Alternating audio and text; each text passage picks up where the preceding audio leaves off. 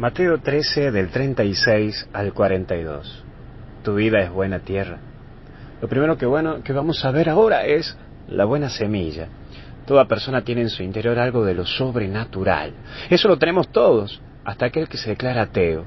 Siempre hay una búsqueda por la felicidad y el ser eterno, el amarla a la vida con toda su plenitud. Y esto lo buscamos todos. La manera y la forma, ahí sí, ya es distinto. Cada uno busca la suya pero que en vos está esa buena semilla, lo está. Y busca creer y producir siempre. Por ese simple hecho de que vos querés ser feliz, ya eso lo marca todo, y ya eso marca de que vos querés ser eterno. Pero también está en vos la cizaña.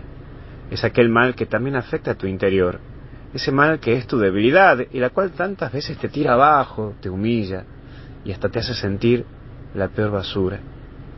Esto puede ser tu egoísmo, tu orgullo, porque así como te decía que todos tenemos esa semilla de lo sobrenatural que nos apuntara hacia arriba y hacia la felicidad, también todos tenemos ese bichito que busca pudrirlo todo, que es la soberbia. En vos está el discernir, el ver cuál es lo que está ganando tu vida y también tu historia. Esa cizaña te amarga, aunque al principio parece que está todo hermoso y bello.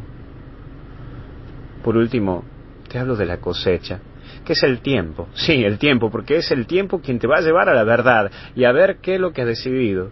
Es el mirar la historia de tu vida, tu pasado, tu caminar, las decisiones que venís tomando. Todo ello es lo que te lleva a ver por dónde vas optando tu vida, por dónde va caminando tu vida.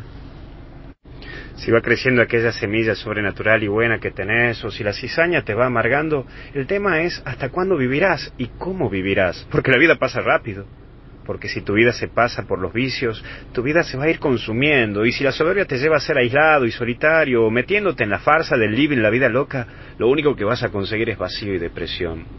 El tiempo te va a ir diciendo tus aciertos y tus errores, porque en vos está lo mejor de vos, pero también lo peor de vos.